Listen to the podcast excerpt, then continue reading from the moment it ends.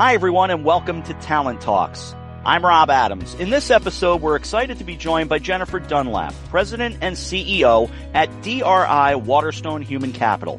After spending decades as a senior executive in premier nonprofit organizations, Jennifer was convinced that the sector needed a dedicated and proven partner that could build capacity for organizations whose work is too important to fail.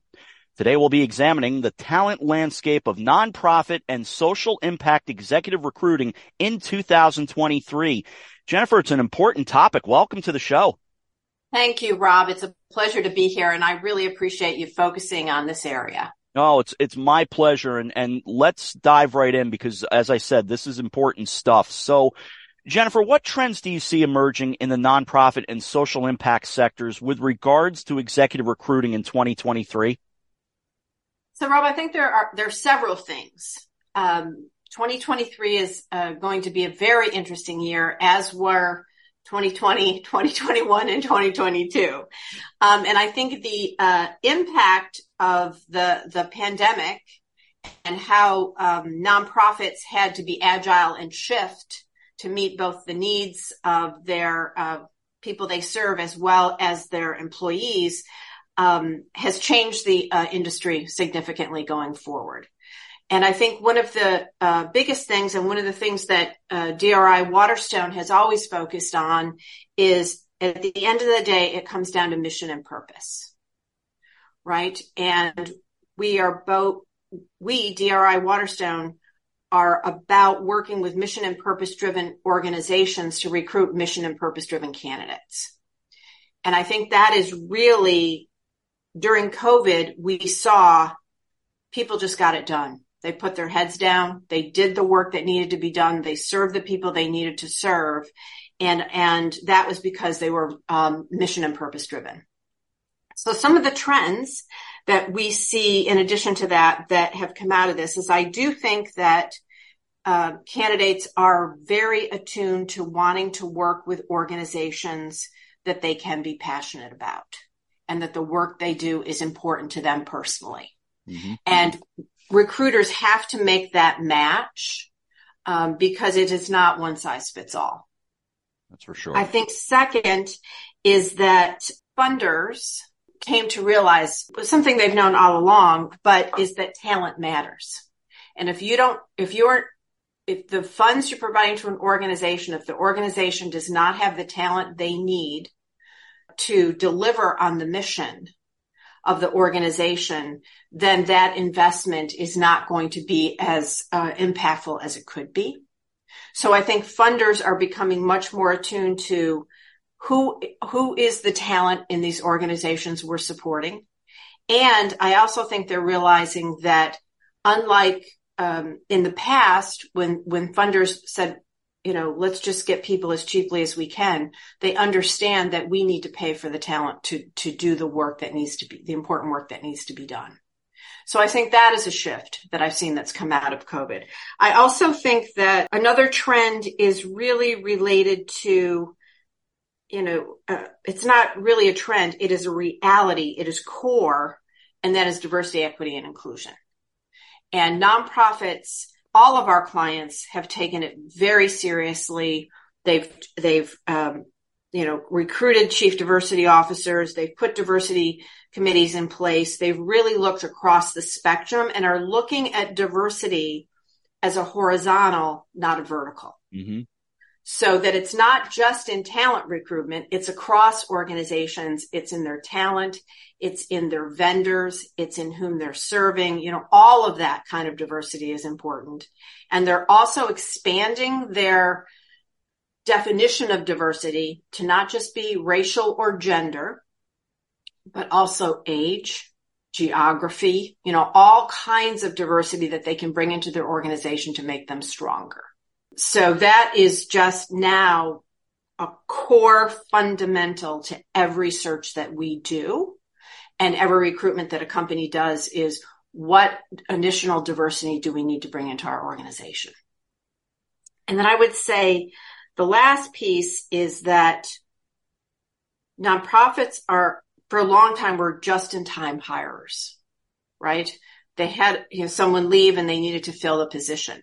They're now becoming much more strategic and thinking out three to five years to think about what are we going to look like? What is the talent we're going to need and how we can we begin de- today to put a plan in place and strategically start recruitment so that when we're ready to hire, we know who we're going to. Interesting. A lot of good stuff in that answer. Uh, given the increased competition for top talent in the nonprofit and social impact sectors, what do you think organizations need to do differently in 2023 to stand out to potential executive candidates? So organizations need to think holistically about the candidates they're trying to attract and therefore what is the persona as an employer they want to put out there. So they really need to understand who they're going to be recruiting, where they're going to be recruiting them, and what's really going to uh, appeal to them and stand out to them. And part of those things will, as we mentioned before, is do we have the right employer brand? Do people see us as an important purpose and mission driven organization that they want to work for? Are we seen as an organization with a good culture that mm-hmm. people want to be a part of?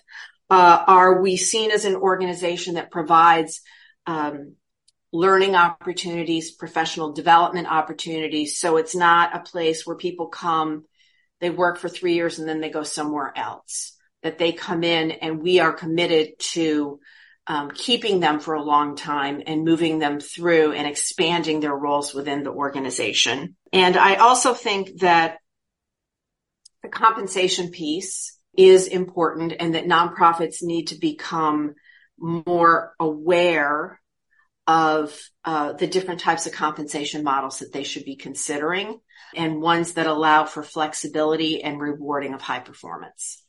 Hmm. With a growing focus on impact measurement and outcomes in the nonprofit and social impact space, how do you see executive recruiting shifting to prioritize candidates with a strong track record of driving measurable change and delivering results. So, you know, it's interesting, Rob. I started my career as a fundraiser. So I was a fundraiser for 25 years before I started the firm. And so when we first, uh, started DRI, what was then DRI that has become DRI Waterstone, we were recruiting fundraisers and fundraisers are always about can they raise the money? Can they deliver? It's a very me- measurable piece. Sure. As we expanded you know, over the years to all parts of the nonprofit sector, board, C-suite, president, executive, that um, sometimes organizations are a little bit unclear as to how they're going to measure success. Nonprofits have always talked about impact and they've talked about outcomes, but they um, they have not always had the funds from the funders and I keep coming back to the funders, who for a long time asphyxiated nonprofits. They would only pay so much. So perhaps they couldn't attract the, the top talent that they really needed to do the, have the impact they really wanted to have. Mm. I think that's changing. I think funders are realizing that that's not been a good strategy and that they really need um, to have people in the nonprofits who are going to deliver results on a consistent, sustained basis. Mm. So as a recruiter, I'm looking for track record, obviously. I'm looking yeah. at, you know, at the last one, two, three places. What was actually accomplished? Not did they just work there? What happened to the organization while they were there? What transformation did they bring? What are the real numbers? And you have to understand the nonprofit sector to be able to really analyze that when you're looking not only at a resume, but you got to look at the organizations too. Yeah. And I think that's what our clients um, really respect about DRI Waterstone is that we bring that clear ability to be able to evaluate what was the actual results, not just how many years did they put in. Mm. Uh, given the the ongoing talent shortage in the nonprofit sector, what steps can organizations take to build pipelines of potential executive candidates, both internally and externally? So this is actually one of my favorite uh, soapboxes, Rob. All right, here we go. Uh, I believe there was a time when the nonprofit sector grew their own, if you will. They would hire young, talented people who were committed to the mission, could write, could build relationships internally, and they would teach them to do everything. Yeah. And that's what they need to do today. Somehow we shifted to, well, let's, instead of growing our own, let's just hire from the outside. And I actually think that has um, hampered uh, nonprofits. I mean, I worked for CARE International for uh, 11 years, started as a major gift officer, left as the vice president of uh, development. Mm-hmm. That would, didn't just happen. That organization invested in me, trained me, and helped my career develop and, and kept me engaged.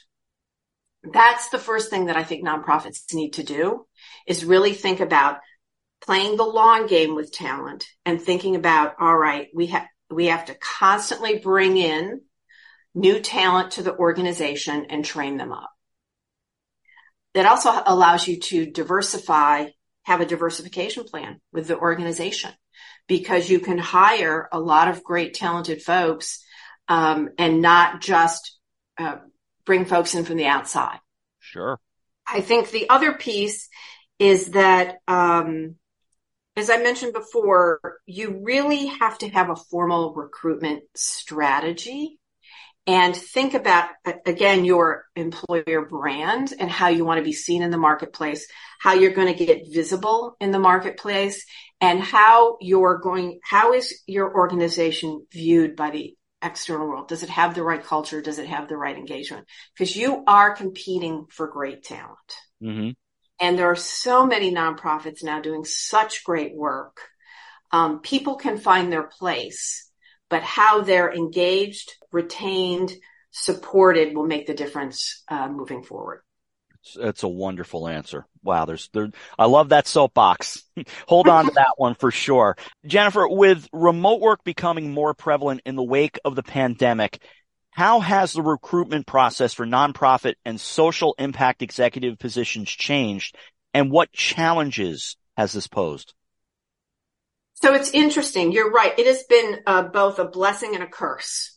All right. So on the one side, it has allowed searches to move faster. Because, you know, I no longer have to fly to Chicago and meet someone at O'Hare Airport, right? Sure. I can actually get to candidates faster um, because we can do Zoom. Most of them are working from home uh, still, so having a, a, conversation with someone during the day is not as difficult as it would have been when they had to leave the office and all of those things. I also think it's made it easier for search committees so particularly uh, when we're doing searches for presidents and CEOs or for board members, we, you know, you're dealing with volunteer leadership right. and being able to do things remotely has allowed us to pull groups together much more quickly on a more regular basis. And all of that is really important to a solid, successful search process.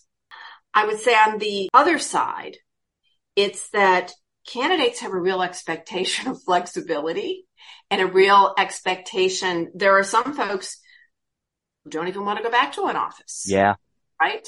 That's true. And so or, organizations are, are trying to figure that out. You know, I, I have clients who their entire senior leadership during COVID moved to another state. Right. And so they don't want to come back to where they are. And then the young yeah. people are being told to go to the office and they're like, well, what are we going to the office for? We're just going to the office to be on Zooms. Right. so that whole piece has to get figured out and it's not figured out yet. No. Most people want a hybrid environment. But what's missing because of that is that, um, that office camaraderie, collegiality and informal mentoring that used to happen when you had uh, a diverse workforce uh, together in an office. Mm-hmm. It's much more transactional now and less relationship based. And, you know, for boomers like me, we miss that, right? That was an important part of the office sure. and our culture and how we grew up. Sure. Um, and I think the, the younger workforce is missing out and they don't even realize it yet. Right. They don't. Right? And I think that that, um, we have traded that for more flexibility. And somehow we've got to find a balance. Yes. Yeah. The sweet spot. Um, the sweet spot that's going to, to, um, you know, have us all feel that we've got both of those things.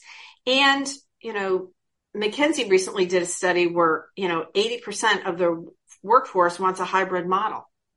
Okay. We know that, right? right? We've also known, we also now know it works. You can make it work. Mm-hmm. The question is, how long can you make it work?